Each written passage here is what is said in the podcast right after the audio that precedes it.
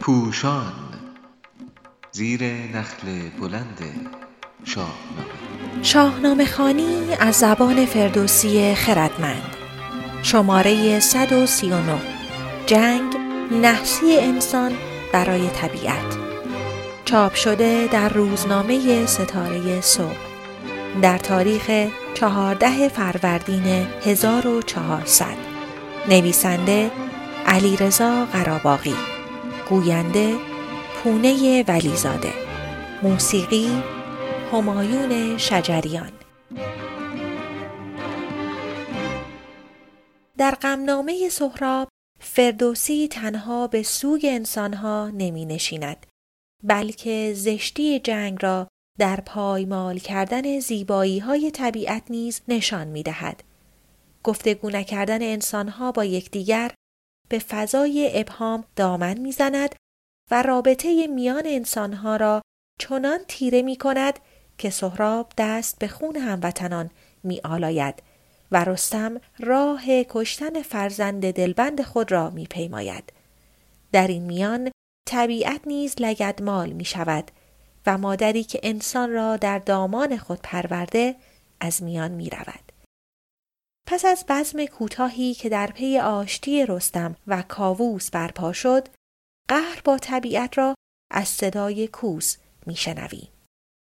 دگر روز فرمود تا گیو و توس ببستند شبگیر بر پیل کوس یکی لشکر از پهلو آمد به دشت که از گرد ایشان هوا تیره گشت سراپرده و خیمه زد بر دو میل.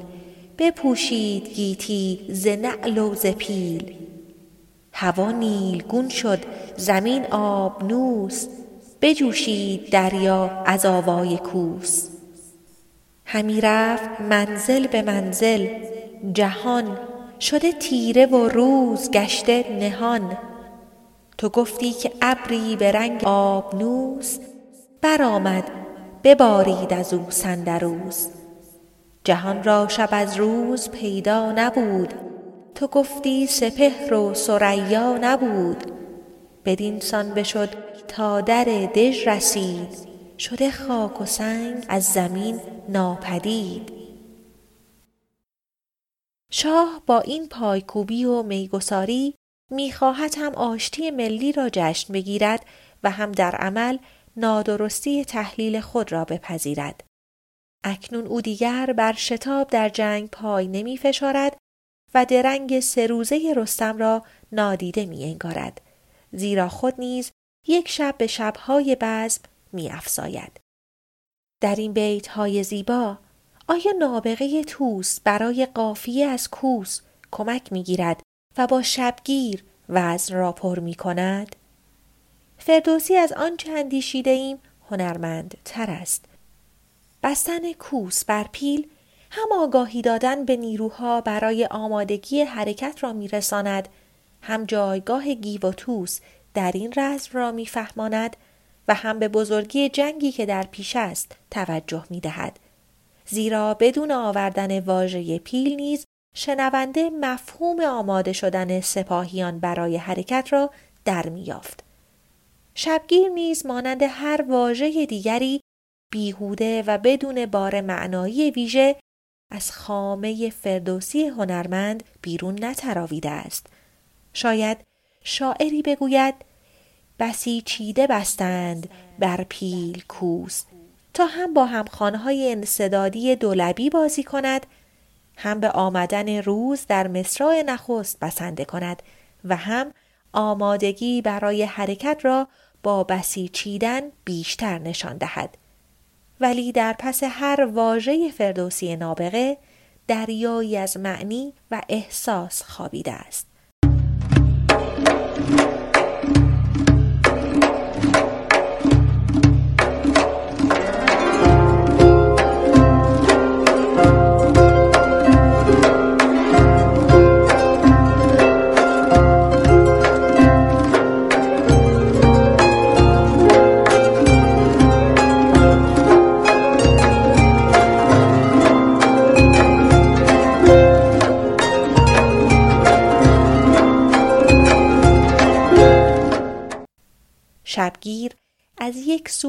همچنان نگرانی کاووس را میرساند و سوی دیگر می‌تواند بیزاری هنرمند از جنگ را بازگو کند. طبیعت به آن دم رسیده است که شب باید گرفته شود. تیرگی از میان برود و با آغاز روز جهان از نور لبریز گردد. ولی جنگ چه می کند؟ درست وارونه شبگیر تاریکی را در پی دارد. از گرد حرکت سپاهیانی که از شهر به دشت هجوم می‌برند هوا تیره گشت.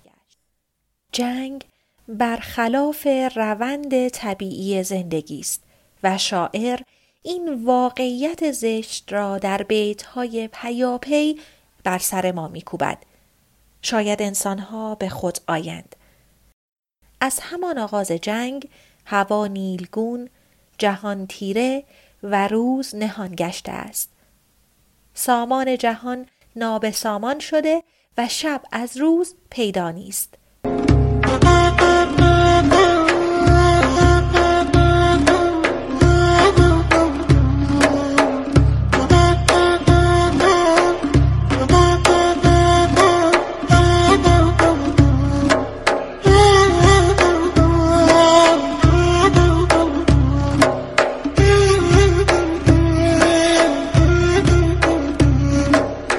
شاعر حتی در کشیدن تابلوی خود نیز نه نام رنگ ها بلکه خود طبیعت را به کار می‌برد. نیل رنگ آبی برگ گیاه، آبنوس، درخت سیاه و سندروس سمق زرد و تلخ درخت است.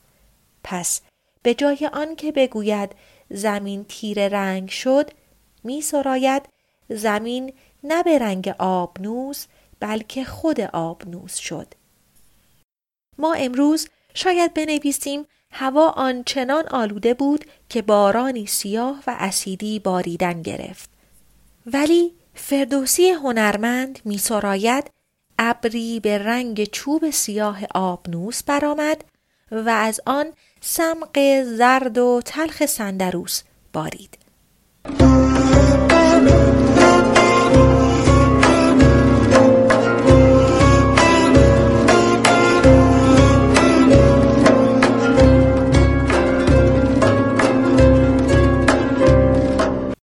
فردوسی نمی‌گوید دریا آرام شد. میفرماید صدای تبلهای جنگ آنچنان آرامش آب را به هم ریخت که دریا به جوش آمد.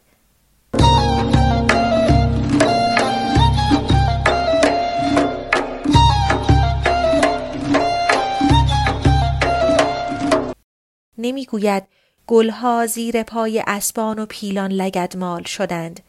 مگر تنها گل و سبزه طبیعت است.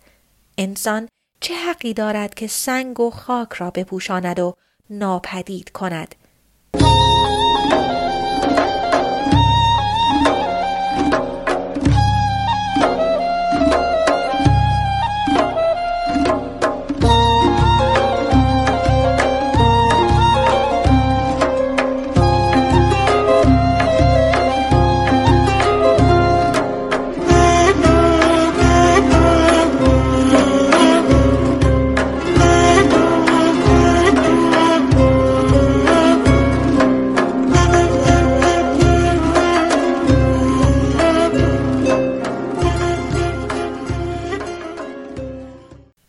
شاید امروز بگوییم سربازان به میدان آمدند و بچه ها کوچه را ترک کردند. ولی شاعر که از جنگ بیزار است از سریای دوردست و خوشه پروین نام می‌برد و دردمندانه می‌گوید فرزندان پروین در حراس از جنگ از پهنه آسمان گریختند.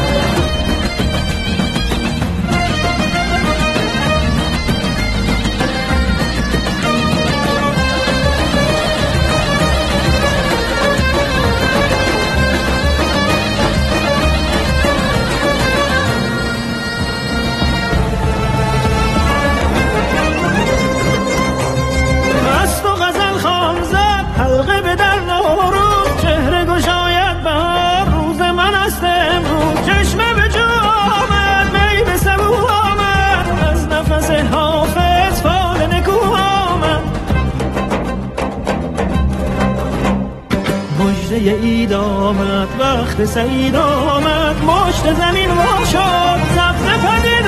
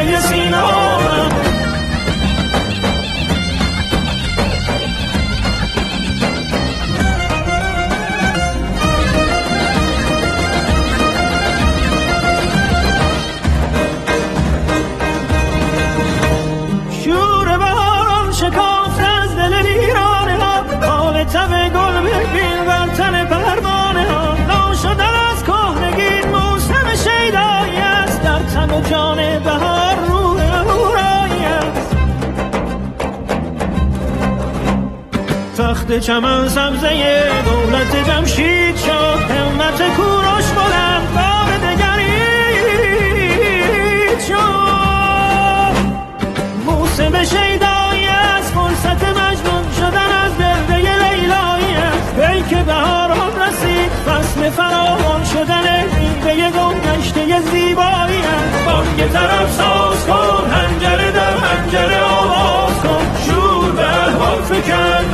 سرمک گذری هم به سرا پرده شهناز کن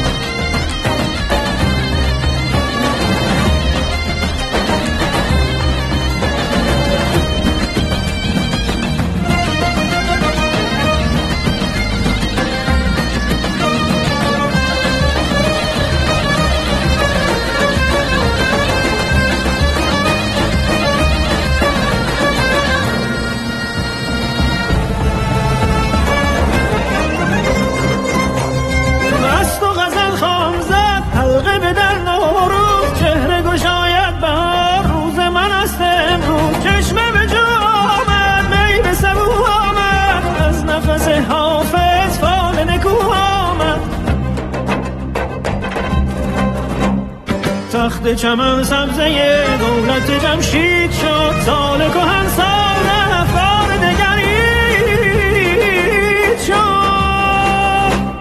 سبزه یار آمد عطر مسیحایی گیسوی نگار آمد. قفل غزل وا شد هل هل در هل هل آواز پرستوی بهار آمد. بانگ طرب ساز کن فکن از سر سرمک گذری هم به سر پرده شهر آفتاب بر این آمد فصل شکوفایی رویان زمین آمد. کار دل اون شام سرکه شد آسیب محبت به سر سفره سیر آمد.